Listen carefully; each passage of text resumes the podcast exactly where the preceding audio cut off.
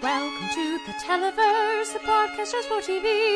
Because it's great, we're lucky they make so many fine programs to see.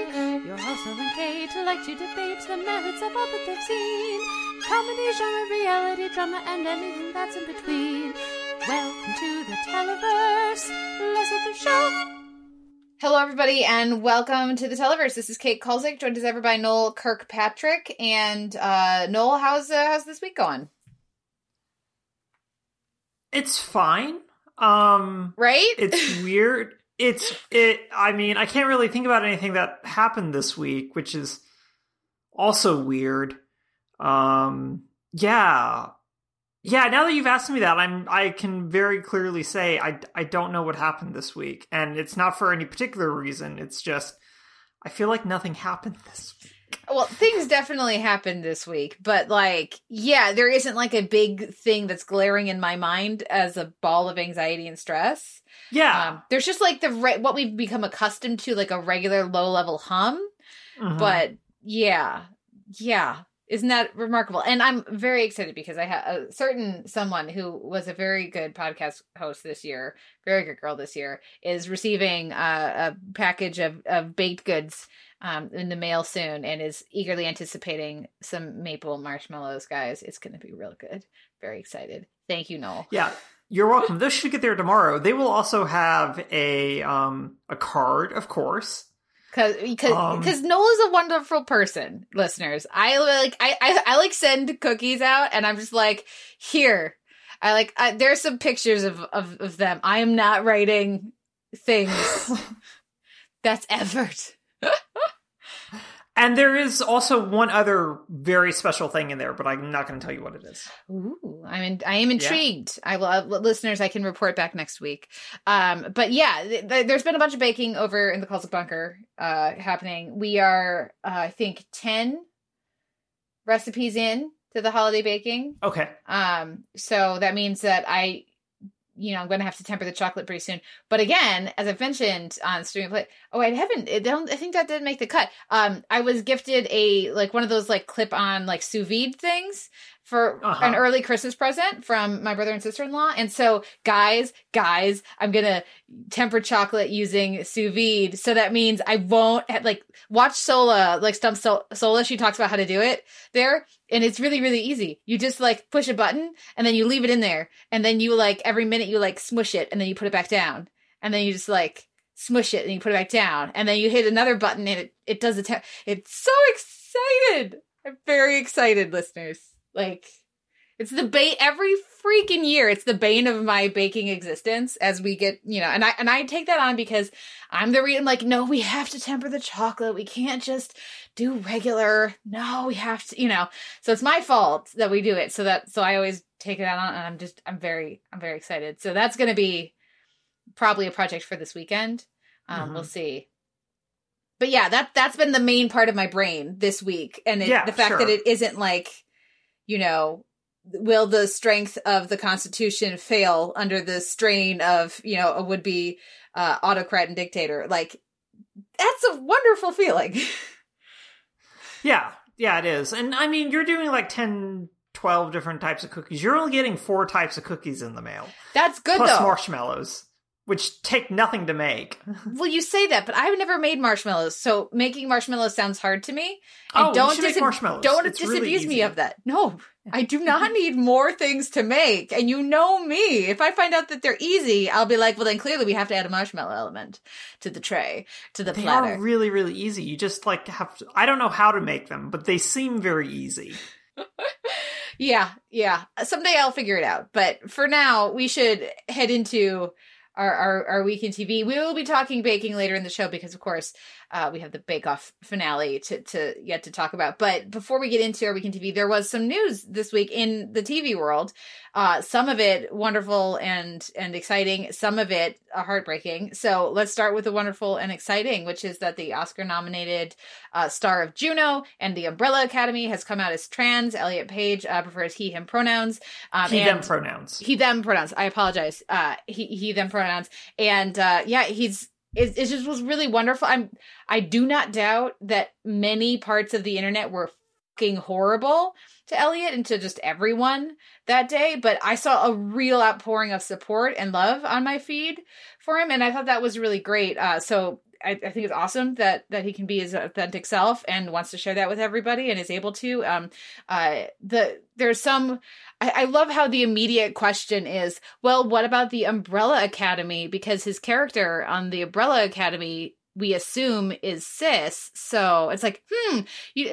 All the people bringing this up don't seem to have a problem with cis people playing trans roles but as soon as you're like a trans person, maybe playing a cis role, oh, we couldn't possibly like what? Yeah, yeah. Do you have any thoughts yeah. on this?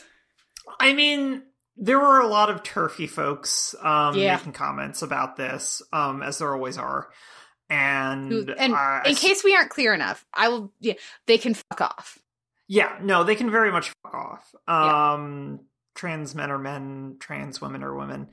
Um, and I say that in like a really kind of bored, blase attitude, but I'm also just tired of having to say Yeah. it. Yeah, Um, but it, it apparently needs to keep being said. So no, I think it's great. I'm really excited and pleased for them. And um, Netflix has already changed the metadata for everything that they have involving Elliot Page to reflect the changes. So if you search for Elliot Page, you get Elliot Page. Um, great. And if you search for Elliot Page's dead name, you get Elliot Page. Mm-hmm. As it should Um, yeah, so it's really great. Um, and I'm glad they're staying on an Umbrella Academy. And yeah, no, turfs can go off, including people who are just like, but the lesbian community really lost a major figure. And it's just like, oh no, like that's n- this isn't about you. Yeah, That's not Uh, how this works. yeah. you don't know their like journey. This isn't about you. Um. Yeah. Yeah. So, way to go, way to go, Elliot, and Yeah. way to go, the Umbrella Academy and Netflix for supporting them. Um. Yeah. Our next bit of news is one that I saw pop up today, which I did not know about, and I was I'm excited for, which is that the Oprah Winfrey Network has got the has purchased the rights to Underground from WGN America and will be airing it um, in what seems like a pretty big way in January, starting on January 5th, 9 8, uh, 9 8 Central. And they're to have like, they're like recording new interviews with the cast and the crew, and they're to have like different interstitials, behind the scenes, and deleted scenes, and all that good fun stuff. So, like, finally, all these years later, the big, like, hey, everybody, tap, tap, tap, like, tap the microphone. Like, this show is really good. It seems like it might happen. More people will finally watch this really good show. Hopefully, I mean, it's been on Hulu forever. Hmm Um, so you, it has not not been available is the thing. Like you, it's been on Hulu since it was since it was canceled. But there's so much stuff on Hulu. You have to know that it. You have to already know that it's a thing and that you should Yeah. seek it out, which is Yeah. the limiting factor. I feel. Yeah, but also at the same time, like if it were on Netflix, we wouldn't be having this conversation. Is like the weird kind of cultural illusion that's happening. Um, but no, I'm very excited. I'm interested in these new interviews, like so much so that I'm like, like I'm probably going to set a recording to watch it again.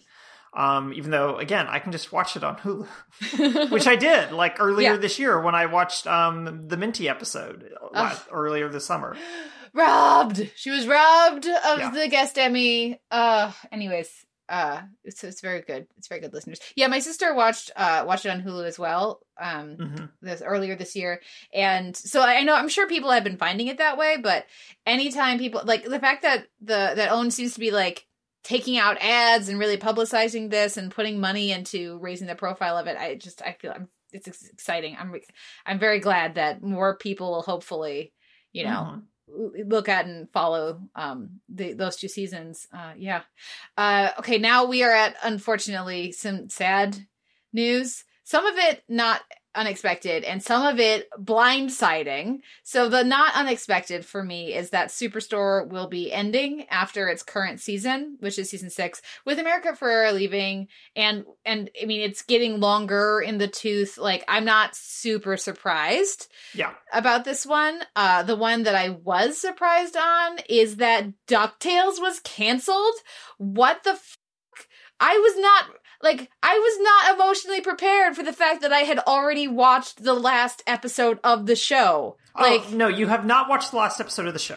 Okay, there's There- more coming. there- there's more coming in 2021. Like there's another there's a big like finale arc coming. okay, And that's going to be the last run of the show. Um so but still, Yeah, um this does kind of explain the Darkwing Duck reboot though, however. yeah. Um, but yeah, so Superstore.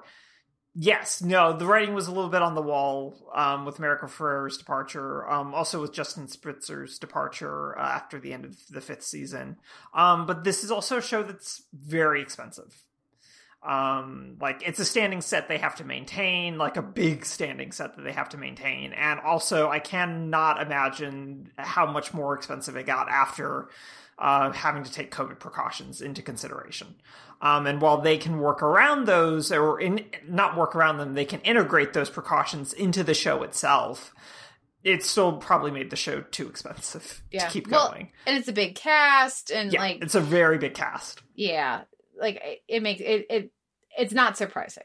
Yeah. Um, whereas with DuckTales, I'm also not like super duper surprised. I'm sad, but I'm not super surprised because DuckTales is also probably very expensive. Um, considering just the cast involved. Like their overhead has to be huge for that cast. Um, just given everyone, and they get really good guest actors as well Yeah. to come on. Um, but they also do a full 22 minute episode as opposed to split in half 11 minute episodes, which are cheaper to produce. Uh, um, so that's also something that I imagine factored in. But yeah, this was got this got reported by Collider earlier this week after one of their writers were just like, yeah, no, it it's canceled. Everyone's doing other things now, um, including like a lot of the animators, um, the American animators uh, who did storyboarding and directing. Um, but yeah, and then I guess pushed by that, um, Disney XD announced that the show had been canceled um, late yesterday. Um, late Wednesday, I should say, because we're recording on Thursday. So Yeah, it's just it's it's such a good show. yes, I and you know with how long animated series can run, I just I was not at all expecting that they would end the show after three seasons. And I saw something people pointing to low ratings and like, well maybe if you aired the show in a reasonable way or did any like sort of heads up that it was coming back or like yeah, I mean, come on. They're also they're like you just got a shiny new streaming service. Put it on your streaming service. It's a way to get, you know, kids watching Disney Plus. Yeah. And I think that some of that is like it did air really consistently in terms of like episodes aired as a group as opposed to the Gravity Falls situation where you got one new episode every two months. Yeah. Um, which sucked. Um, so it aired really consistently, but like as you noted, when we get went into this current chunk of season three, it just kind of happened. There was no, hey, we're coming back, everyone um kind of deal after like a little bit of a hiatus. Um and yeah so there just wasn't any promotion for it. But the show has hit the number where they can disney xd can air one episode a day for weekdays across like 13 weeks and without repeating it which is one of the big things that they look for in their scheduling. So they hit that magic number already. Um so everything else is just gravy for disney xd but Yeah. yes no i agree. It should just be like I imagine they'd have to severely retool the show's budget to put it on Disney Plus, but yeah. Yeah. Well, grumble grumble. I'm gonna try to not hold this against the Darkwing Duck reboot, but probably I will. I'm petty enough. Uh, we'll see how that goes. but that wraps up our news for this week. Um, we will now take a break, listen to a little music, and come back with our week in TV. At the end of the show, we are talking about season two of Great Pretender, which dropped last week on Netflix.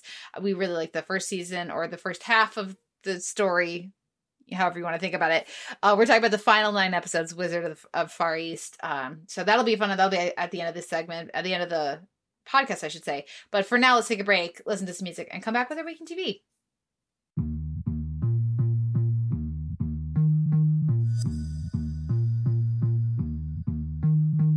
Said it out loud, it wasn't as strong as it was in my head. I tried not to think about it, so it came back louder. I think it's been about a year since I became a snob. Decided not to play along, so it grew bigger.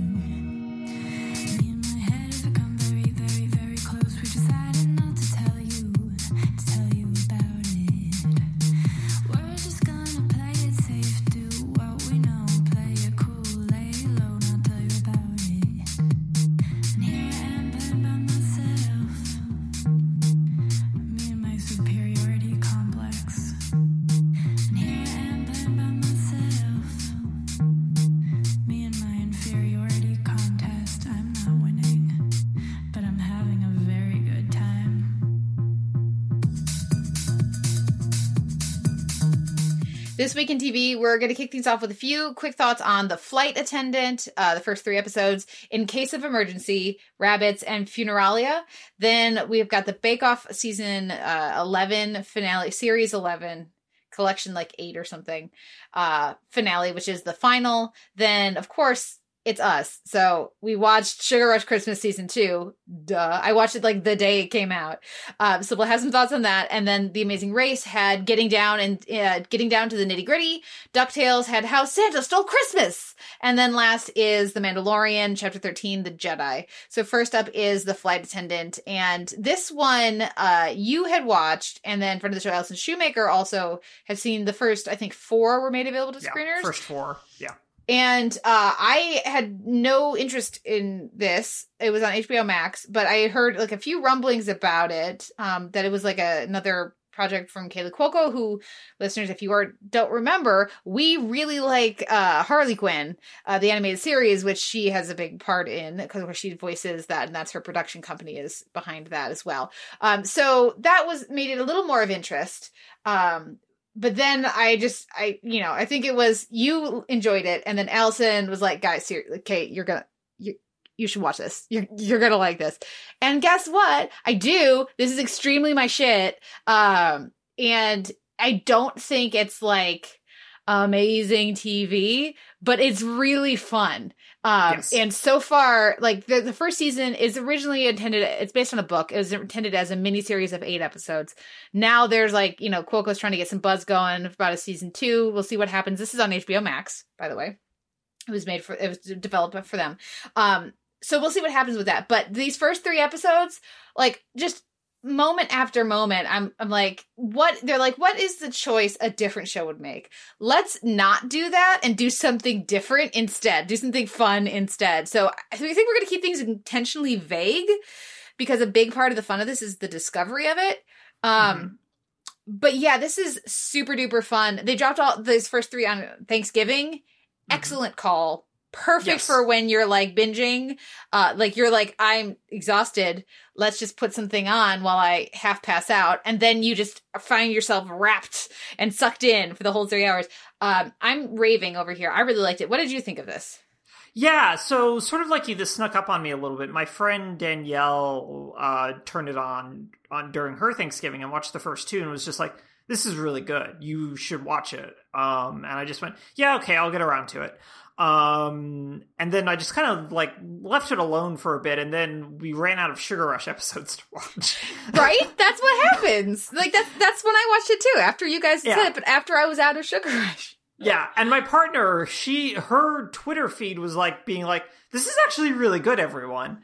And so she was just like, and I had suggested watching, and she just went, "Yes, let's do it," because my feed said it was good. So my partner and I blazed through the first three episodes. I think we spaced episodes two and three out, but we did the first two basically in a sitting. And yeah, this is really really fun. Like you said, it's not like the best thing of all time, but it's probably one of the more most enjoyable shows I've watched this year, just based on these first three episodes. Um, and part of that is just the fact that it is very much Kaley Cuoco reintroducing herself as an actor after being on The Big Bang Theory for 11 years, um, and going like, I can do other things. Let me show you the other things I can do and that I want to do. And this is a really good vehicle for her. She's really, really good in this. There's a number of other elements that I really like in it. Um, how it handles interiority, I think, is great. How it handles it does really solid needle drops. Um, but there's a lot of other really great things in it. But like you say, part of the fun is kind of being surprised and snuck up on with this um with this with the flight attendant. So I also don't want to say too much except to say that it is quite good and very entertaining and it is indeed sort of like the perfect end of the year type of deal to kind of something new, really new and fun to watch when there's not a whole lot of else that is new and fun to watch on. Um, so yeah, so I re- I recommend this based on the first three episodes. Friend of the show, Allison Shoemaker recommended it based on the first four episodes. Um, and the thing that we should note is that it's doing two episodes this week hmm and then another two episodes next week, and the finale airs by itself the week after. Um, so it's got a little bit of a weird schedule. The episodes are about an hour long each, but you also don't notice that they're an hour, which is the other really great thing. By an hour, I mean they're about 45 to 50 minutes, but you still don't It goes notice. so fast. Yeah. It moves at a really, really good clip. Yeah. Um, so I think that this gets like a two thumbs up seal of approval based Yeah. on these first three episodes from the televerse. And so, folks, if you have access to HBO Max, this is definitely something to check out. they are making a strong case for themselves as like the one to have of the streamers right now like that, that when we get to that question for the end of the year podcast like what's the best channel? Hbo max is like they're making a play. So yeah.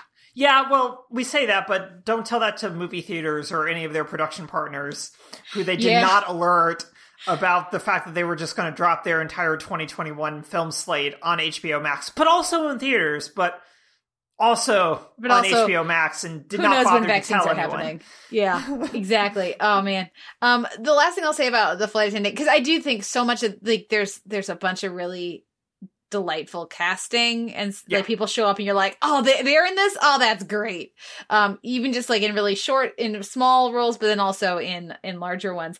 Um so I, I don't want to and again the sense of discovery is a big part of the fun so we won't get into any of that. But i will say that this again is another example of Cuoco being a really canny producer and Mhm. businesswoman because it is very clear you can she was interviewed on i want to say seth meyer but it might have been colbert um in the past couple weeks um and they talked a little bit about this this was very much developed like that was this was her and her team's choice and they developed it with her voice in mind and it's very it's an excellent choice for her Yeah.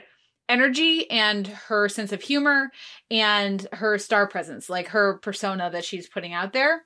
Mhm. and it's just like it again you can again you can see the i don't know uh like uh pan am version of this. Like you can see it in parallel with this show. And this show is just so much more interesting than what the approach a lot of other things would take right when you are watching it saying like "Ah, i don't know about this then somebody on screen goes "Ah, i don't know about this it's just delightful so um yeah more on this in the future uh Yeah. listeners uh if yeah, if you if you like if you were one of the few people who watch Search Party, um, I think that this is something that would be very much up your alley. Um, even though I didn't like Search Party, I only watched the first season of it. Um, but it has a very kind of similar vibe to Search Party, except aggressively zanier as opposed to slowly building existential dread type of weirdness. This is very different from that. Um, so I really, if you like Search Party, this is very much in that in that vein, but just funnier. international intrigue yeah Yeah, yeah, it, it's very good. It's very Yeah. good. Um, next up is the Great British Bake Show, Baking Show or Bake Off uh, finale, the final. So season eleven. So this is what. Okay, so here's what my main takeaway from this final is, Sure. because I raised my letter grade for it like twice from what like what I started out doing, uh, and I ended. I think I gave it a B plus, uh, and it is purely on the like getting to the end of the episode and seeing their montage and how they ch- chose to structure it and being like, you know what, y'all delivered what you were going for. And I have problems with this season. Some of them are the producer's fault. Some of them are nobody's fault. But uh you know what? You're looking for a warm hug of a show, and you you delivered a warm hug of a show. Was it the most suspenseful? Was it the the uh like the most intriguing? No, but I think a lot of the choices in this finale were steered were steered directly towards the the outcome we got not with who won necessarily but with the fact that it was overall a successful final you know showstopper. Like the challenges were not things that people were gonna cra- like crash and burn on. Well, probably- they're not challenges that you were supposed to crash and burn on. yes. However, um, you know but like, like it was designed specifically for people to do well and Yes. to to send off the season in in you know in a really lovely way. Um and they they achieved that. I'm i can't argue with the winner. I can't argue you know they did a good job. Um there was you know i think it was closer than i felt more this is the first time i felt like in a while that the person who won i'm giving people time to, to skip ahead if they don't want to be spoiled a week ago but um the the person who won felt more like well they have to win because if this other person wins it the audience doesn't care about them or like them like that i felt more like that than i have in a while um Sure. with bake off but uh but they also earned it so you know Yeah. what did you think Well, I mean, I want to start with Laura because she just she just broke me immediately. yeah I was just like, "Oh, you're not even getting through the signature, okay? Well, this is done for you. I, I, I, I, re- I've really enjoyed you being on the show, Laura, yeah but you are not a factor now. Yep. Um, because that custard is not set no at all. Um, like if if if the other people had if Peter and Dave had made big mistakes, then Yeah. it then they could have come back around. But you know, usually in Bake Off, someone may make a big mistake, but if you are relying on other people to mess up for you to have a shot, you're not Yeah. gonna you're not going to get anywhere. So uh, that kind of like lowered my degree of enjoyment because Laura was my rooting interest, um, even though I knew she had absolutely no chance of winning. Well, Um, but her showstopper was definitely the best. Yes, no, her showstopper was great, um, but like she was not going to recover from No. the rest of the episode. Um, but no, I agree that the sh- the episode is very much designed to not be a failure. Like custard slices are bread and butter. The uh, walnut swirls is that Yeah, what they're called? walnut whirls. whirls Those Are look not- delicious. are not tricky. They No. actually they looked very much to me like Dairy Queen dipped cones, just without a cone. Mhm. Um, and I love a good dipped cone. And Um, actually, that sounds like that would be a delicious twist on Yeah. this. Right, is to have exactly. some like chocolate ice cream inside and a walnut based like cone instead. Like, Mhm. yeah, yeah. very good.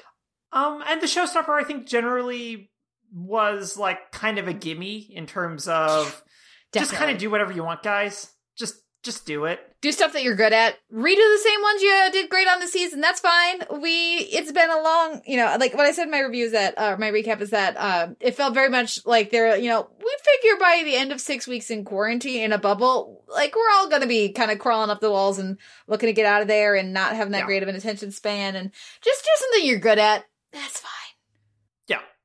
So, and I appreciate that. Like from again, from a production level, from a producer level, I think that was a really smart idea. Um, I'm fine with who won. It doesn't. I don't really have a strong opinion about it. I have strong opinions about the season overall because I think this season was bad. Mhm. Um, for any number of levels. Um, like as much as I like Matt Lucas, he needs to go away. Um, See, I his was okay energy, with Matt Lucas. huh? I was okay with Lucas. I th- I think his energy is ultimately too similar to Fi- Noel Fielding's, Mhm. and I think the point counterpoint is really necessary.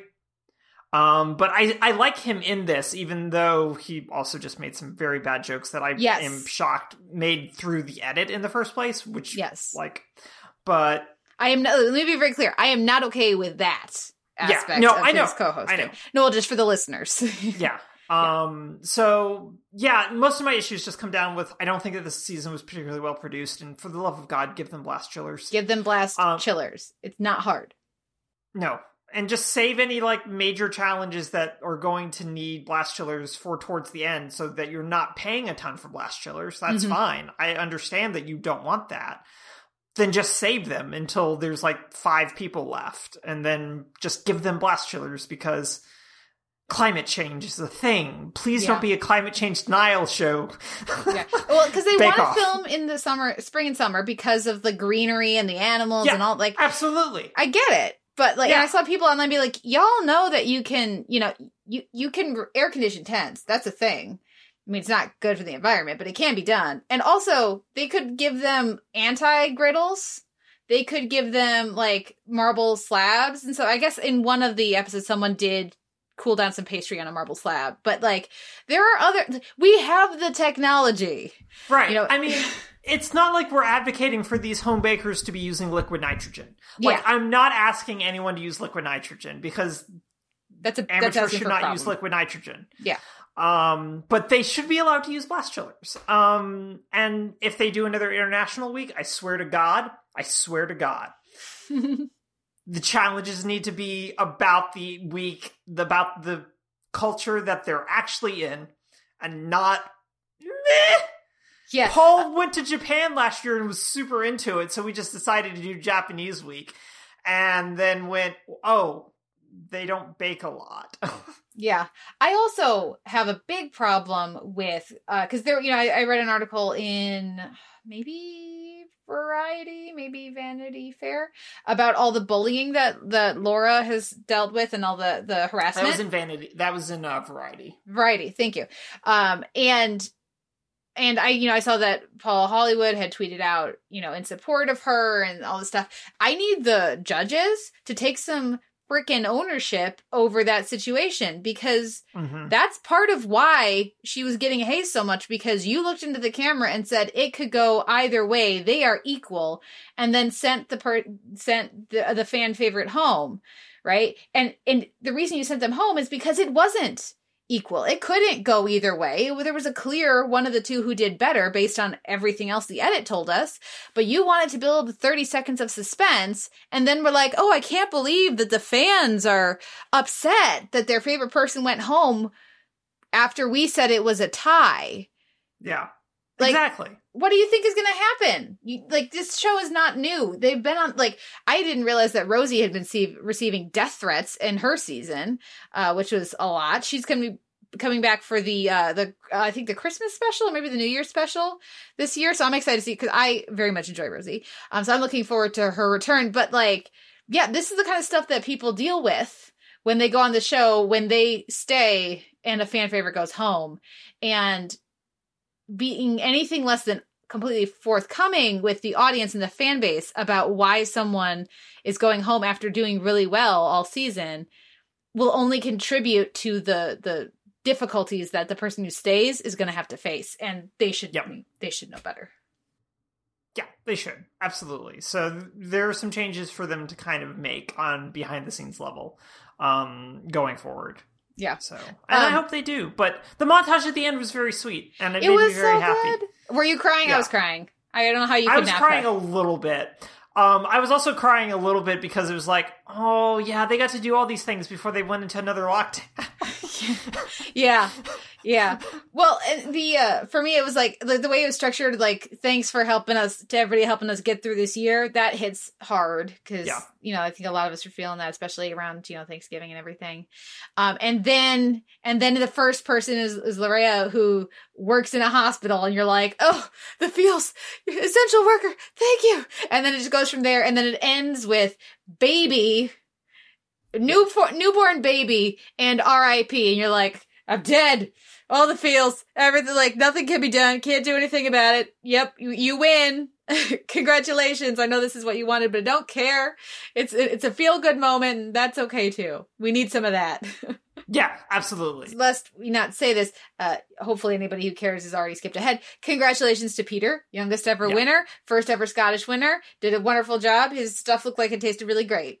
Yeah, he doesn't like cheese though, so I mean, like a little bit of a psychopath. But obviously, like there's some problems there. But like, yeah, and and and and Dave nailed the brownies. You can see the crackly top, and then Yep. also like like you know, Dave Dave did very well as well. And again, like he's got enough on his plate. Yeah. so, anyways, the the notion that that Peter's roommates didn't even know he had been on the show until it so premiered was hilarious to me. Yeah, as, I love as, that. as was um Matt's thing about like, so you ready for people to just like walk up to you with their phones and stuff? And Peter's like, that's weird. That's and, and Matt's like, oh no, that that is that is gonna happen. That's what your life will be at uni now. Like, oh, you don't realize how true this is. That's precious. Yeah. it was delightful. Very excited uh, to to watch the Christmas specials, New Year specials next week. The holiday specials from last year are adding being added to Netflix. oh, great. uh, so that's the you know as we record that'll be out this next weekend. Um, and so that includes some one the New Year special has I think I think it's the New Year special has um, returning cast uh returning bakers. Um, but the Christmas special has the cast of Derry Girls, and it Which is as excited about. delightful as you would anticipate. So Yeah, I'm very excited about that because that cast is deeply charismatic as actors, so I cannot wait to watch them be on screen trying to bake things and probably not doing a very good job. Listeners, for those who haven't seen it, because it did air on Channel 4 last year, um, one of the bakers has literally never made a cake before. Before Oh, the first so cake good. they ever make is in the bake off tent. So enjoy. Oh boy, I hope they listen to that cake. Our next episode is Sugar Rush Christmas season two. Um, I, I don't have much to say about this other than I'm curious what you think about losing the money and time differential instead just doing appliances. What did you think of that? I was so happy about it. I was too, but the, those appliances were not created equal because some people Yeah. got a food processor and some people got an espresso maker. yeah. Um, and some people got knives, which I mean, knives are cool, but Are they good knives? Because if Yeah, they're good they good knives, knives? that's awesome. But if Yeah. they're not, like, Yeah. So yeah, I think exchanging it for appliances is kind of meh. But I appreciated losing the time aspect. Like, if you just want to give out a little bit of money if you win, I'm good with that, and they get to keep it no matter what. Cool. The time thing, like I talked about when we got into Sugar Rush season three, I think, Yeah. or Speed Rush or whatever it was. extra sweet. Um, extra sweet. Thank you. Yeah, that's what it was. Extra sweet. Defeated the purpose of the show for me. Um, so since it was the Christmas special, I didn't actually in, anticipate those rules actually being in effect. So I was glad that they were not. Um, so that made me very, very happy. Um, what I was a little disappointed by with Sugar Rush Christmas season two is the lack of other holidays being represented during Sugar Rush Christmas season 2 or mm-hmm. like an acknowledgement of the New Year or Hanukkah or like take Other- your pick. Not everyone Oh. celebrates Christmas. Right, and I and like I appreciate them doing like a Christmas Carol themed one because carols are fun and delightful.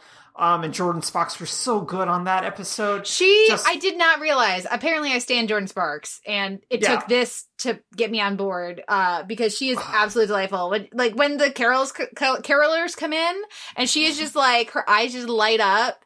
Um, li- listeners, if you are if you grow up um, in some place where there is a like even a strong minority Christian presence, um, and there and you are a musician, you get a lot of time on carols. Like you learn a lot of carols. I I know at least I could probably list 150 to 200 carols off the top of my head that I know by heart. Um, Mhm. so I do not doubt that this, that or more is true for Jordin Sparks. So when they, um, the, the carolers came in, she was like, oh, there are carolers. And then she like ran over the second time and they're like, okay, ixnay on the different lyrics. Let's all sing the regular one. Um, that clearly was not in her contract. That clearly No. was like, you know, it's absolutely delightful. And she was Yes. also, the guest judges I thought overall were very good, but I thought she was particularly strong as a judge. Yeah, she was. Um, Abigail Breslin, bless her heart, was not a great judge. Yeah, she was Um, okay. Yeah, but eh, overall, I thought this was really a really good, sort of enjoyable Christmas baking thing. My partner and I have also been watching Food Network's Holiday Baking Championship, um, which has been meh, so so. But this was a lot of fun. Um, so I was really glad to have this. And um, the only real other thing, and I listeners, I texted this to Kate. Zumbo had to be so upset. Yep. That he was stuck in Los Angeles or wherever they filmed this. I think it's Los Angeles. Um, during COVID, instead of being able to be in Australia, as they're coming out of it, um, and then having to be isolated and quarantined to shoot Mhm. a sh- Christmas version of the show that he's the co one of the co-judges on. Um, but yeah, no, this was really fun, and it was a su- nice surprise to have last weekend as well. Yeah. Um, any thoughts on our Tacoma bakers? I actually know the bakery that they um work out of, which is this great little bakery right next to Tacoma's Independent Theater. Um, I have not been there in over eight months. Yeah, I mean, there's a pandemic on. Come on. There's a It's- pandemic on. I have not been to either of those places actually since February, um, or like early March, early March, because I saw Cats at that theater, Mhm. And that was the last thing I saw in theaters. but yeah, no, they um they work at a bakery called Corina Bakery, which is this nice independent um bakery and coffee house. They also do really great sandwiches. Um their baked goods are always really really tasty. And it was really funny because with their um pink champagne um perfume thing, Yeah. my partner and I both looked at it and went, "Oh, that's a Corina cupcake." Um, aesthetically, like that's what the cupcakes there tend to look like. Um, so we were really disappointed that they got sent home immediately. But also, kids, don't use rose water. Just don't, Don't, use, use, rose, rose. It's too Like, controversial. Don't use it. Like Same pink with champagne- lavender. Don't do it. Yeah. Yeah, I mean, pink champagne's already going to be hard enough to get through. Don't make your job harder by using rose. Just don't. Don't Yeah. do it. Yeah. Um, so I was very disappointed that they left um, immediately in the episode, but I was, was still very happy to see them because my partner are like, "Wait, which bakery are they from? It has to be Corina. It's it's the only one. There Hmm. are other bakeries in Tacoma, everyone, but yeah. Corina is like the, the the the very popular one located in downtown. So um, if you're ever in Tacoma, Corina Bakery is really good. Don't come to Tacoma right now because you shouldn't be traveling because there's a pandemic on. But yeah, that I, I was enjoying your texts as you watched that one. You're like, ah, I know those bakers. I know the bakery for that. the- oh, Yeah. Oh, they went home. they went home. um, any? Do you have a favorite bake from the season or favorite cake or any of that stuff? Or I mean, mostly most everything looked like it tasted really good. Most everything looked like it tasted pretty good. Um, I will say that I was surprised by the fact that most of the folks really struggled with the final challenge. Um, in the Christmas season, only a couple of teams I feel like really knocked it out of the park. Um, and most people ended up having like real problems with getting that last thing together. Um, I think people severely overestimated what you can do in three hours. Yes. Um, but the teams that did really well, um, and I'm thinking like the team that did the Polar Bear Resort Igloo was Mhm. really clean, but then that other team also did something way more ridiculous in three hours. yeah, Um, both of those were so good. Like like these two final cakes are better than most of the other final cakes all season.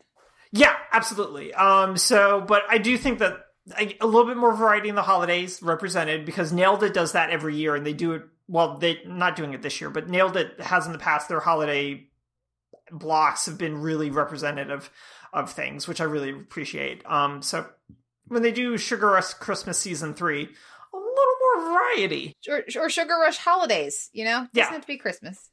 Yeah. And some of these weren't even Christmas. It was the North Pole. Which- winter. is winter or and just cold. Um, so, but the Aurora, Aurora Borealis challenge was solid, and folks who did like that mirror glaze with that thing and then smeared it, it was just like that was very good. That very much the Northern Lights. Mm-hmm. Mm-hmm. What about you? Did anything stand out for you bake wise? I think, I mean, I, in general, the the level seemed pretty high. I mean, usually, I, I mean, it's, it, it also felt like usually there was a pretty clear person who should be eliminated. Um, Yes. and so like it, yeah, there weren't that many surprises for me. Um, but I thought, you know, it was just, I just had so much fun watching this one. It's such a, it's so, such a quick bite. It's so digestible. Like I did not realize that these Yes. were like 45, 50 minute episodes when I started Mhm. watching it. I was like, this says to, I, was- I like looked over the clock. I was like, wait, it's pretty late. What? Oh, it's because these are hour longs. Oops. I did not anticipate that when I was like, well, we're watching all this today. Um, so Mhm.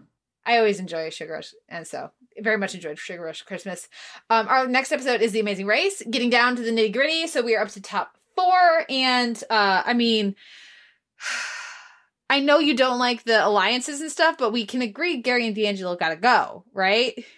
Yes, no, they have to go. Um yeah, no, they they need to go. Um but I it's just I don't like the alliance because it's bullshit.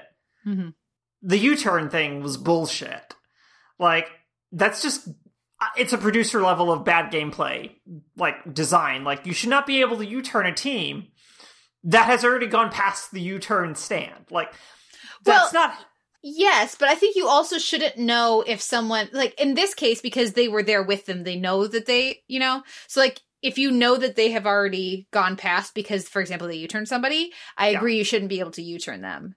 Yeah. But they also it shouldn't be like once somebody goes past their thing gets taken out because if you accidentally you turn someone that has gone past, I think you should be able to do that. You know what I mean? Like so like you burn you think someone's behind you, so you U turn them, but it turns out Oh, they weren't sure. behind you. Yeah. and so then you don't have the buffer you thought you had, you know what I mean? and I think that's fine at the early part of the game. Uh-huh. I don't think it makes sense at this late stage of the game. Um, but yeah, that really, really, really frustrated me. I was very annoyed by that. Um, from like a design perspective, but also from just a general gameplay perspective of this. This very much like the sauerkraut thing with the wall borders on cheating. Which has been one of my kind of problems with this season overall is that everything's just on the edge of being legal within the rules but is also like this is bad television. Mhm. so And yeah, credit to Eswar and Aparna that they came back pretty pretty well, all things considered. oh, they did, and I was really and I was very excited by the mosaic tile challenge just in general, um, because when they walked through it, I just went. Oh, this is either going to take them no time at all, or it's just going to kill all of them. And lo and behold, it killed all of them because they were in too much of a rush. Um, which has actually been sort of my issue with this season in general. Um, I realized, and I was talking to a friend of the show, Corey Barker, about the show because he was catching up on it. And there just hasn't been much of a sense of, hey, we're traveling. It's cool, right? Um, this season because everyone's been like, we're going to win this thing um, the competitive spirit I think has been cranked up, and the fact of yeah, let's have a good time. Like yeah, the race is important, but let's have a good time while we're doing this too, type of deal. Um, and it's just been very gameplay centered um, this season, so it's been kind of a letdown. But I was very excited by the mosaic challenge because I was really hoping it was going to equalize things, and it did for the most part. But then. DeAngelo just had to go back and actually pay attention. I was just like, son of a bitch. I mean, like, how do you make something 12? I mean, granted, yes, I'm not there. It's easy to say this watching from my couch, of Yes. course. But how do you make something the same way 12 times before you go, maybe I should see if I'm missing something and have the exact same problem to the exact same extent 12 times? Like, I get it like three times. Like, Yeah. like maybe I made it wrong. Like, that's a good assumption. Like, I, that makes sense. But like, which is why the other teams made it wrong three times and then Mhm. went and checked and passed on their fourth try you know most of them but like oh man that i, I gotta commend gary on because he was super frustrated because of course of course you how could you not be um and so the fact that he was able to like compartmentalize that as well as he did Yeah. um which is to like bitch about it a bit with the other people who can't impact anything and then to feel like you know what i'm gonna take a nap because this is not me being stressed out is not going to help anything. I can't do anything. I can take a nap. I'm tired. I'm going to go do that. Um, respect because that was the best thing he could have done in that situation.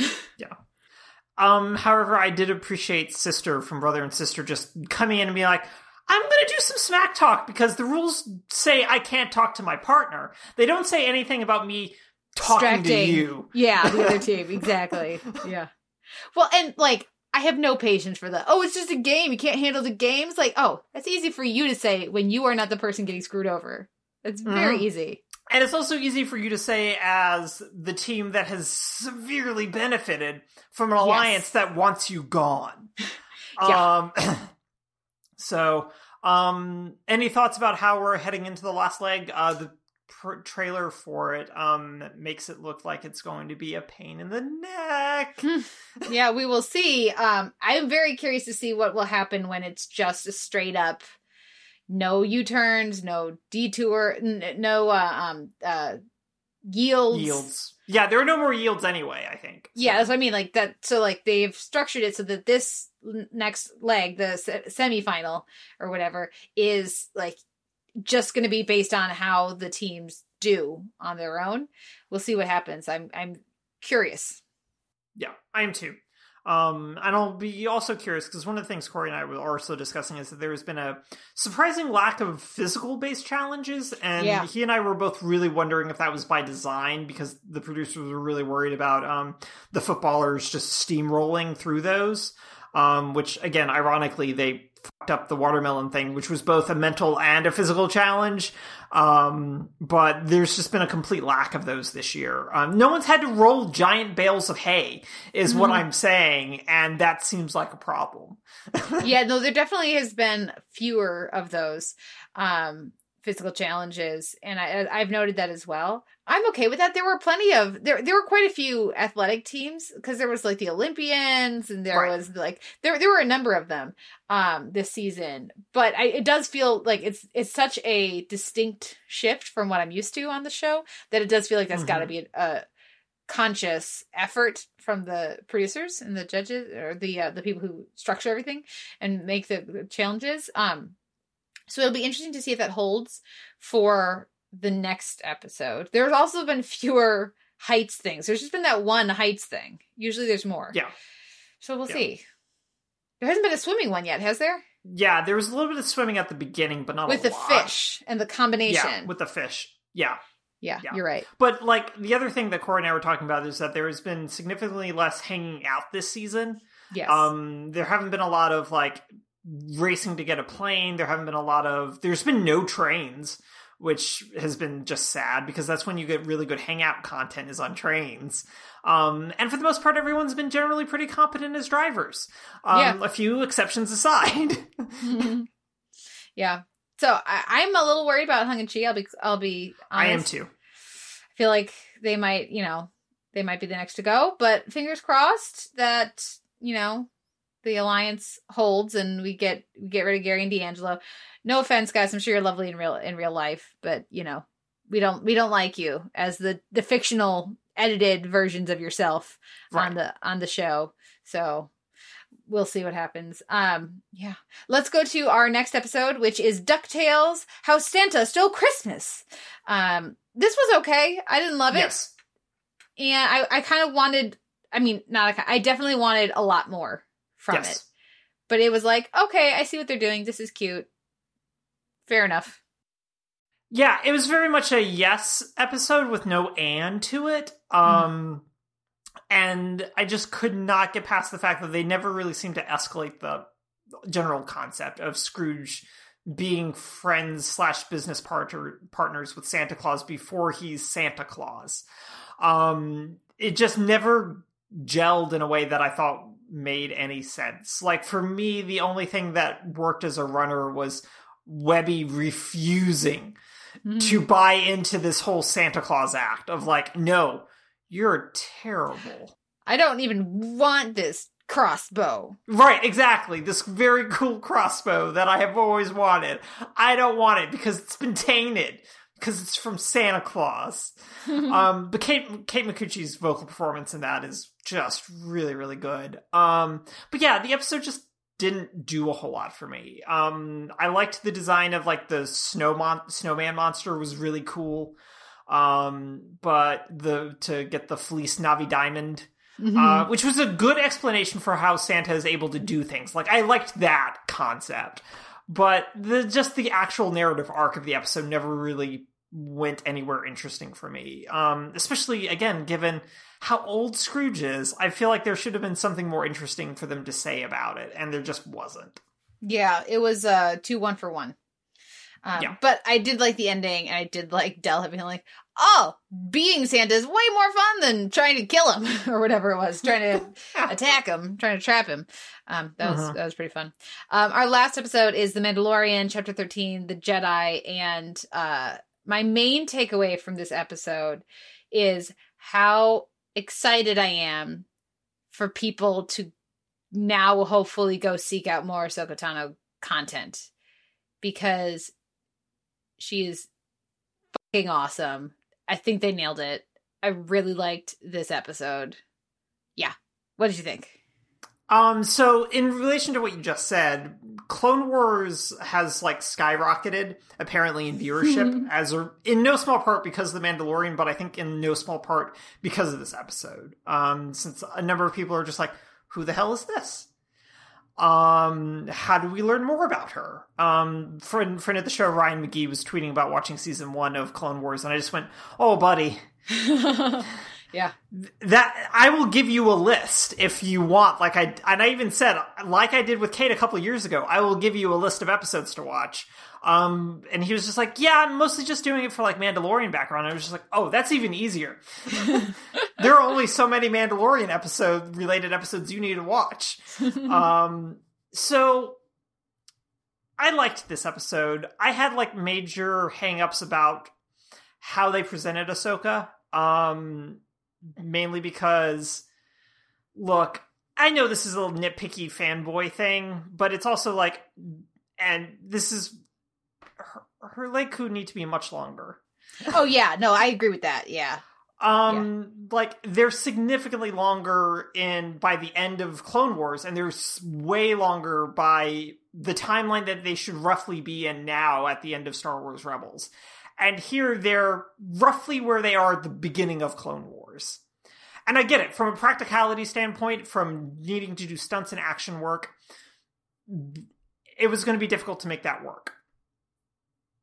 You're you're Disney, make it work, and also don't make them look cheap because they looked kind of Mhm. broken a little bit. They didn't look. I think they wanted to go for scarred, but they didn't look right. Um, so that really, really bugged me and kept distracting me. um, but the episode as a whole, I think, is pretty solid. Um, the Ahso- my issues with Ahsoka's cosmetics aside, um, I think Rosario Dawson's pretty solid in this episode as well. Um, and she does a decent job of capturing Ahsoka at this point, based on Star Wars Rebels as reference point. Um, but I really like the dynamic with her and the Mandalorian. Um, with um, Drin, Driz, and Din. Yeah, Din, Din yeah. Yes, thank you. I really want to start using his name. Um, and I really like the dynamic that they established between them and the ways in which that uh, Grogu. Uh, I love it. I know he's still Baby Yoda, and I get that, and he's definitely still Baby Yoda. But also, Grogu is a good name. it's a very good name, and I'm very excited about it. And I'm excited to also stop calling him the child. Um, His little baby puppet face when when Din called him by his name, and he's like, yes, "Papa, you know my name, Papa." Papa. um, so that I think the, the the dynamic that they established between the three of them, I think, works really really well. Um, and what I liked more than anything, however, aside from also the Michael Biehn cameo as the gunslinger, because I did not recognize him, but it was bugging me because I recognized his face, but I couldn't place him because his hair was wrong. Um, but then I just went, oh, that's the guy from Terminator and Aliens. um, yes, he should be in this episode. That is the correct call. Um, was I really like that Ahsoka just went, no, I can't train him because I've seen what will happen if we train some, if we do this. So I'm not going to do it. And the, that weight and those scars and that emotional heaviness that is a part of Ahsoka um, that gets explored a good bit in Star Wars Rebels, but we get hints at at the end of the most the final season of Clone Wars. Um, I just really like that that is a through line for that. Um, so that from an emotional story, I really liked. Um, yeah, how did you feel about th- that line? And um, also, how did you feel about this just being yet another? I don't know how to help you, but if you go to this planet, they can help you. well, I mean, that's just what the show is, and I'm very Yeah. comfortable with that. Um, so that that's fine. Uh, I thought that the reasons for her, like, I, they the reasons for her unwillingness to train him, um, as someone who knows that backstory, I thought they nailed. I thought they that made complete sense for like why isn't it a completely different show now? Um, Because of this, because of Anakin. Um, and uh, I thought Anakin, man, right, gotta ruin it- everything. ruin everything. Um, that was uh, yeah. So that was really well, I think, handled enough for people who don't know Yeah. the backstory to be intrigued, um, and enough weight in the performance for that to be believable, and for the people uh, who do know what's going on, subtle enough to feel in keeping with the character. Um, so yeah, I thought they handled that that well. I just like the opening is just great. It's so good. Yeah, the opening is excellent. It's really, really good. I'm like, and so when I saw that, oh, this is how they're going to introduce people who don't know this character to Ahsoka. That is really, really cool. Well Yes. done, show. Good job. Yes. yeah, and she's visually distinct for anyone who's not familiar with Ahsoka, in part because of like the alien species, the Togruta that she is, which has only been appeared a little bit in um, the Clone War in the prequel series uh, with a couple of non-speaking characters. But she's got dual wielding white bladed lightsabers, which you don't get to see. It's freaking Um, cool.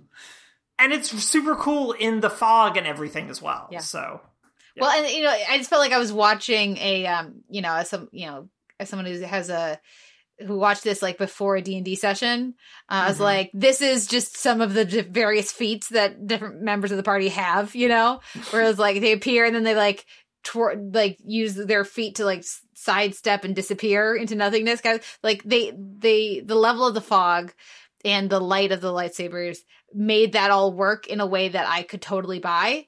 Um, I thought they handled that, that all very well. Um, I am super excited about Thrawn. I don't know anything about Thrawn other than the main, like, he's a bad guy. He's blue. He has red eyes. Um, Yes. when I was a freshman in college, uh, the, the, the sci-fi club that I was in, we did, uh, Halloween parties every year. And the, my, the freshman, my freshman year, someone came as Thrawn.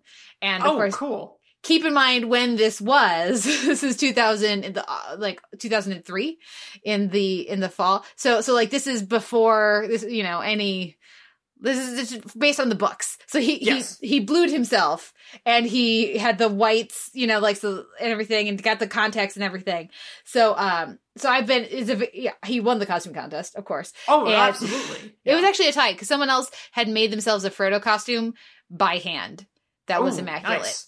yeah, no, Yeah. our D and D club took that shit seriously. no, that it was not. It was not the D and D club. Sorry, that was an offshoot. It was the Sci-Fi club. But point being, um, they tied for the costume contest, and so I like I am very familiar with Thrawn just from that. So when they name Mhm. dropped that, even though I haven't read any of the extended canon, um, I was just like. Oh, this is exciting. People who know that stuff are losing their minds right now. And who knows if we'll ever see that, but I love that this is what Ahsoka is doing now. Right, and Thrawn actually figures really prominently into the final season of Star Wars Rebels. Oh, okay. Um, so he's he's he became a canon immigrant from the expanded universe, which doesn't exist anymore. The books that you were referencing, um, but they they've integrated him into the proper Star Wars canon now. Um, so there are reasons why she's looking for Thrawn. Mhm. Is Yeah. what I will say.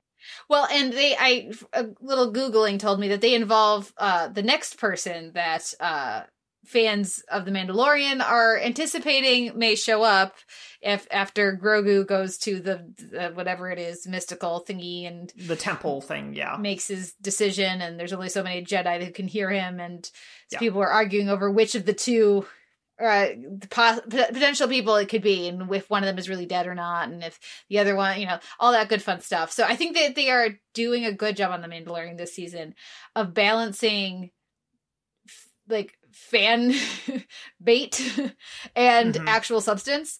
And uh yeah i i like i really enjoy- i enjoyed this more than you did.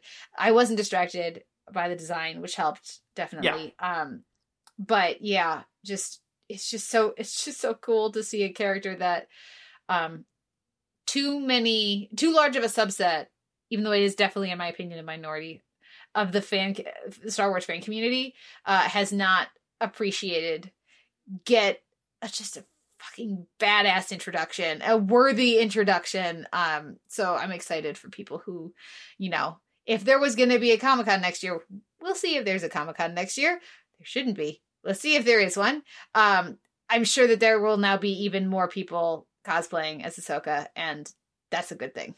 Yeah, no, it's a great thing because she's one of the best characters to come out of the franchise in years. yeah Um, even if she started off kind of rocky, but Clone Wars in general started off really kind of rocky and then got significantly better as it went along, as did Ahsoka.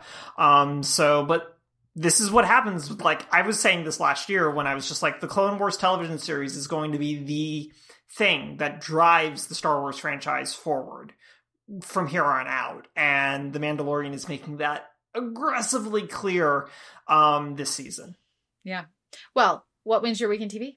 The flight attendant. No, there's not really anything else for me to say. It's just the flight attendant was so good. Um, yeah, so that one that one my week in TV was the flight attendant. What about you? I, will I'll give it over to the Mandalorian to split the vote. I also Okay. really enjoyed the the flight attendant, but uh, yeah, I didn't have particular. I didn't expect the Mandalorian to hit me the way that it did. I wasn't like, oh, I can't wait to watch it or anything. I just was like, oh yeah, people are talking about it. I should probably, you know, sit, seek it out. I think the fact Mhm. that I don't have to do any sort of analysis of it at all beyond our chats Mhm. really helps. So I can just like kind of let it wash over me. And I like I usually watch it after I'm done with my bake off write ups. So I'm just Yeah. like chilling, Mhm. you know, starting my weekend and I just have had a lot of fun with it this season. So um also related Mandalorian content, listeners ch- check out Binging with Babish for Jon Favreau uh guesting on the how to make the baby Yoda slash Gro- Grogu snacks, like the blue raspberry macaron. And here's then the the actual way to make it, and here's a much more user friendly way to make them. Um, so Just don't buy them from Williams Sonoma for fifty dollars. Everyone. don't buy them from Williams Sonoma for fifty dollars. Uh, now we'll take a break, listen to a trailer, and come back to talk about Great Pretender season two. When you're a con artist, the end of the road is bound to look just like I did back there. I'm not gonna die like that. No way. I'm gonna go back to Japan. I'm gonna work and live an honest life. You've got the director's approval. You're now officially an employee. Ni hao, fine. I never wanted to see his face again. And there he was. That man is not my father anymore. He's dead to me! I don't think so. You are way too upset for that to be true what he wants is for you to save him. Wait, you know, Edamame, I wanted you to have a glorious last hurrah in Tokyo. To put it very simply, we're inches away from an all-out war with them.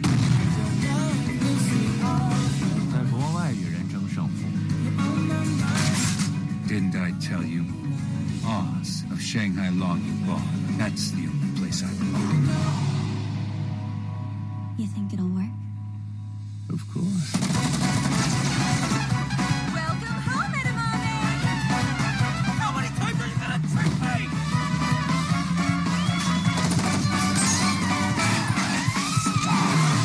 Let's run confidence games in it!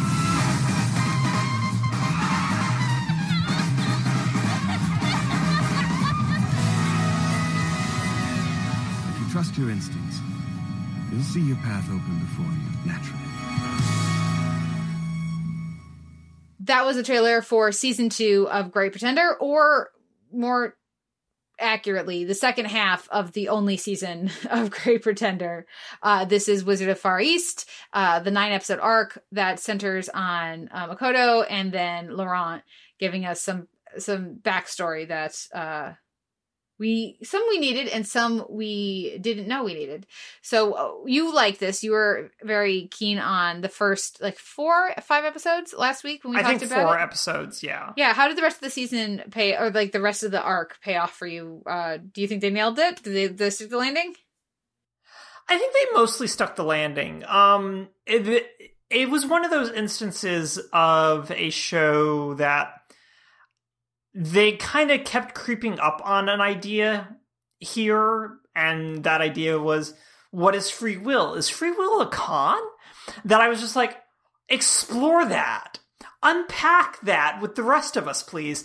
And then they just kind of like were just like, whoa, whoa, that's that's a little much let's let's scale this back just a smidge everyone um but i still ended up really liking this even if i do feel like that this this these final clutch of episodes are a little more serious than the episodes that precede the arcs that preceded it for a variety of reasons. Child trafficking sex slavery um there's no doubt that these people deserve whatever horrible thing is going to happen to them. Um but it it provides a weird sense of weight to the proceedings of a lot of weird zaniness that I think that they mostly hit a balance on. Kind of Makoto, I think, is like the linchpin, and depending on how you feel about Makoto's perceived arc in this will kind of influence your general approach to things. Um, so I think that it's generally pretty good. Um, I could have done without the little stinger at the end of everything. Um, I didn't need that. Um, but if they want to make more of this show, I'm not gonna say no. Um, how did you feel about these? Yeah, I agree about the ending. Uh, and and the exact same thing. Like if they are gonna make more, then I get it, and if they are not, I didn't need it at all. Um, and, and I actually think it doesn't make sense. I don't like it. It doesn't make any sense. Um, so uh, there's that. But uh, yeah, I started out much higher on the last season than I ended up, and it's because yeah, and I think that's fair. yeah, I think that they they go really hard and strong on child trafficking, sex slavery, like these auctions that are just absolutely disgusting. And then they conveniently forget about the children being abused so that we can have zany fun. So we get like we distance ourselves from that so that we can just like have have fun with these characters. And you don't get to do that. You can't unring that bell. And um you say like you know these people deserve everything that's about to happen to them. They deserve way worse than what Yes. happens to them. And there's just like a thrown in line at the end of like i'm gonna find all those kids foster homes now. It's like are you kidding so like you're telling me that i'm supposed to think that oz like has been quietly working for child traffickers for decades so that they can build this plan to get revenge for Dorothy uh and and that is more important than stopping the the sex trafficking of children For decades at least for decade. decades yeah Yeah. like that is an indefensible position for your Mhm. show Yeah. that doesn't work. You can't do that. You can't do that and have me give two shits about your characters. So then when makoto is like going into his tirade about oh you do all this for dorothy but what about us? and clearly you don't care it, like i kept waiting for him to fold in. And what about Yes. all the children that have been hurt in this time when you were setting up your great con it's so more so much more important to you to win and to to to have you know great a great con moment than to actually help people. But they don't do that because that is not what they're interested in. They don't want you thinking about that. And if they Right. had actually committed to that part of it if they had actually like like what are these you know i like the the difficulty of you know the the children who are being trafficked saying where are we supposed to go? Yes, like because if you if you give us somewhere we can go then awesome. We'll go. Yeah, we'll go, but we don't have anywhere to go. We don't speak the language. We don't like, you know, all these different things. We're in a completely different country from where, you know, we don't have our passports. We don't have any papers. You know, you need to think this through. That I thought was a really great moment. And then, then they instead just go like, no, just tell him you're going to shoot him and, you know, get him onto a bus. And then, you know, we're going to have the twist with Oz. And then we're not going to see any of those children again for the rest of the time. And I, that's where they, that's where they lost. When I realized that they weren't looping it back to that in an episode or two, I was like, Yeah. ah, okay, no, you don't actually care about this. You just want like the drama that comes with it yeah, without considering and paying off you know like you're just using this because it's convenient and you know it'll get a reaction out of your audience yeah, and yeah. that really it's a bothered me. real. It's a real stakes escalation type thing. Of Mhm. we did a drug dealer, we did a corrupt art critic, and we did a guy who was rigging air races.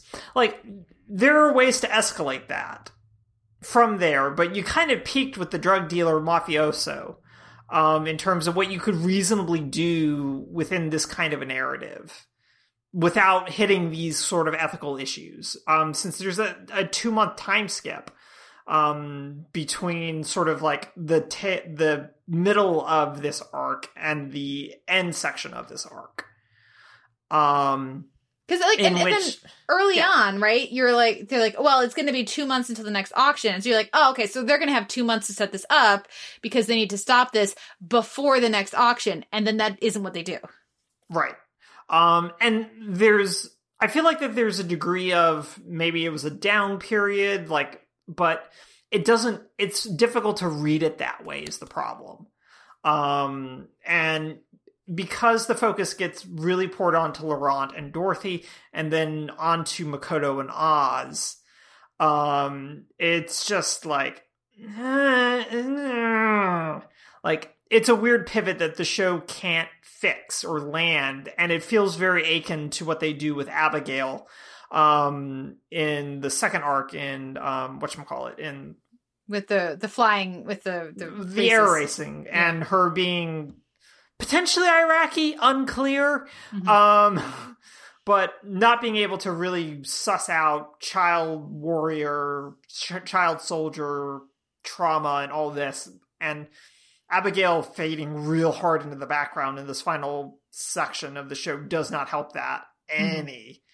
Um, so it was just it, the show ended up biting off more than it could chew with Abigail, but it was a small enough portion that you kind of just moved past a little bit. This was too much of a bite, and it just stayed lodged there, giving you heartburn.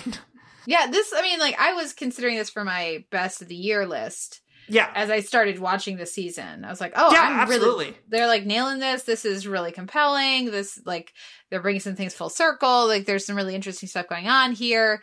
Um and then I was like then I kept watching. I was like, "Oh, but it's uh, uh Yeah. No, I don't have to worry about that. Okay, this is not quite on my list this year. Yeah, no, it wasn't. It wasn't on mine. It's not on mine either. Um, listeners, I finished making mine yesterday. Um, Someone's an overachiever. Well, you made most of yours already. It's because I had to. I had a deadline. yeah. Um, I mean, listeners, we'll get into this in a couple of weeks. Mine is ranked air quotes. quotes. Um, we'll talk about it. Um, because I was like, I don't want to rank these, and then I sort of did, but they're not. um, anyway, that's for a couple of weeks discussion.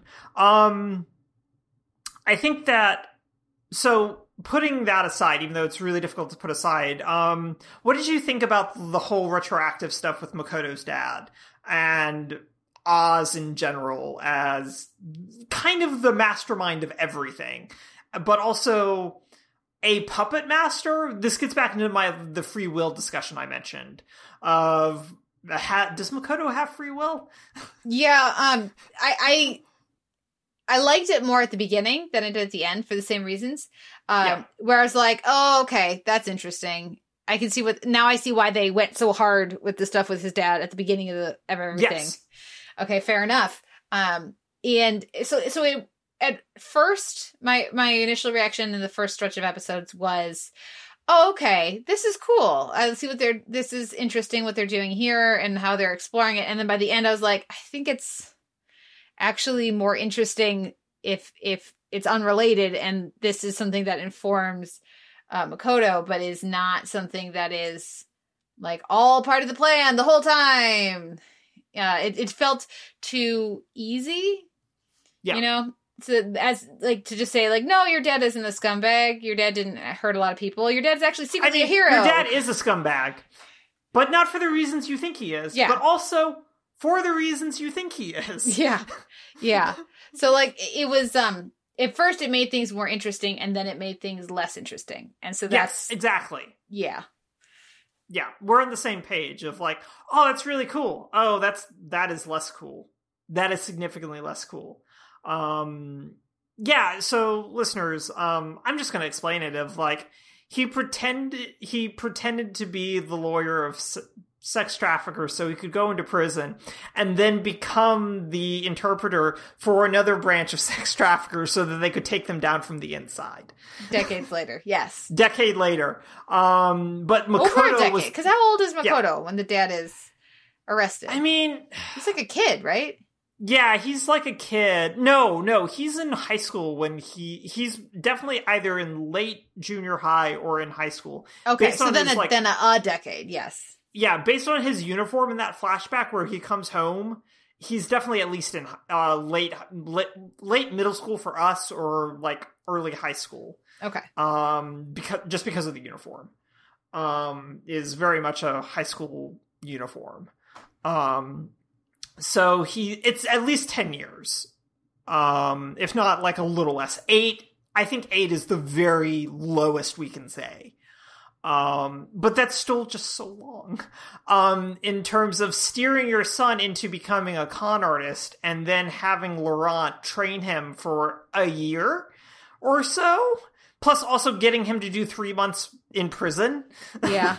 Well, and and like and building all these Which was anxieties. part of the con as well, because Yeah. being in prison gets him into this. Yeah.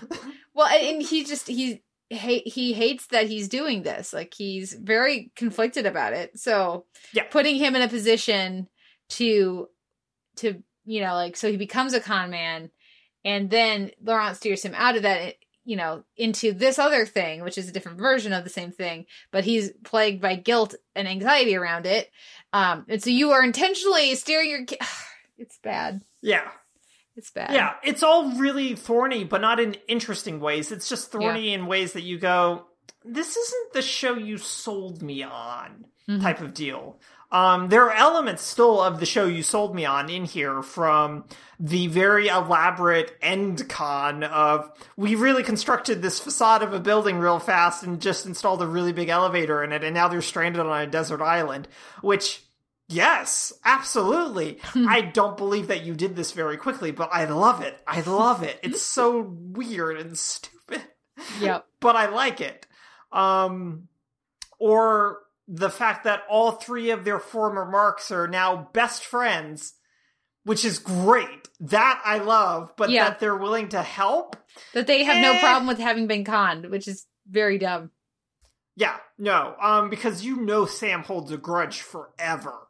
Like, Yes. there's no way that man does not hold grudges. Um, James also probably holds grudges forever.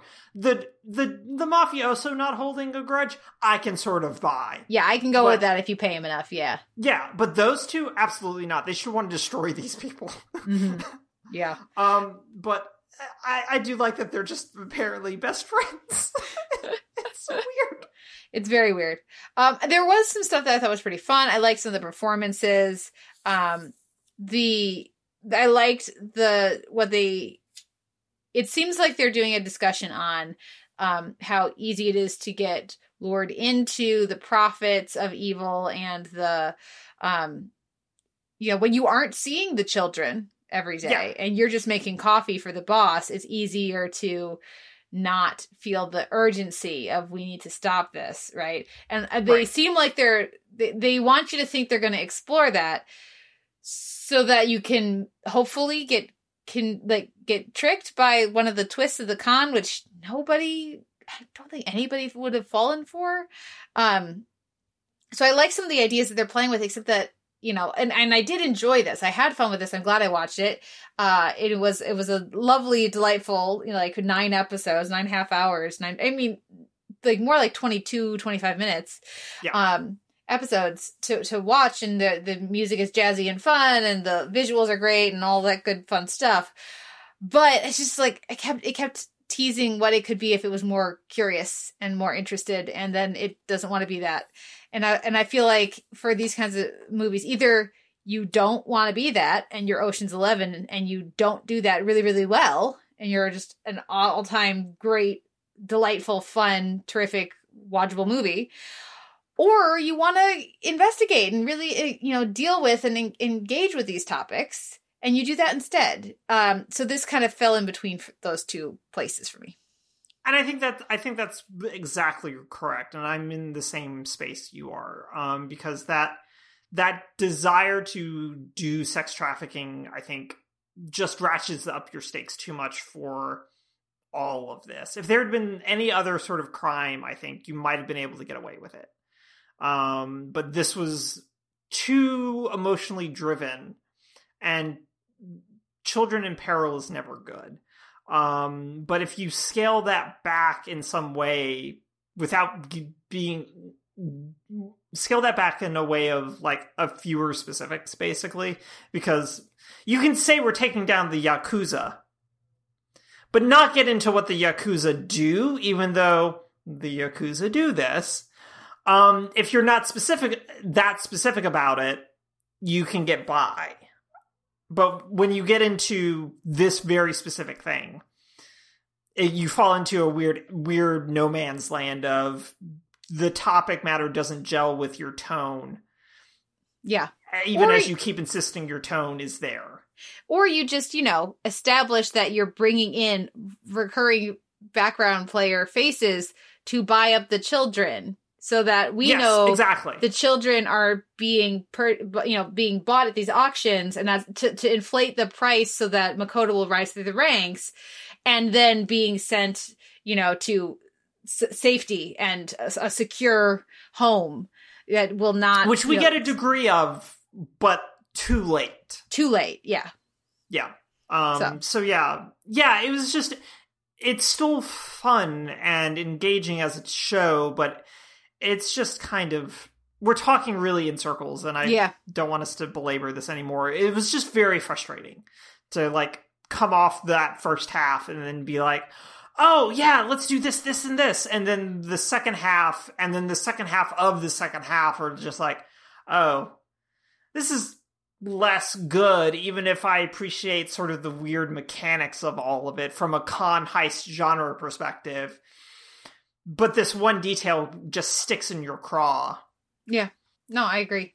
Well, a few show notes here at the end of the episode. You can Yeah. find a post for this episode over at theteleverse.org where you can leave us a comment and let us know what you thought of the week's TV. You can like our page on Facebook and start up a conversation there. You can email us at televerse at gmail.com. You can find our M4A chaptered feed and our MP- MP3 unchaptered feed up in Apple Podcasts. We're also over on Stitcher. We'd appreciate ratings and reviews either place.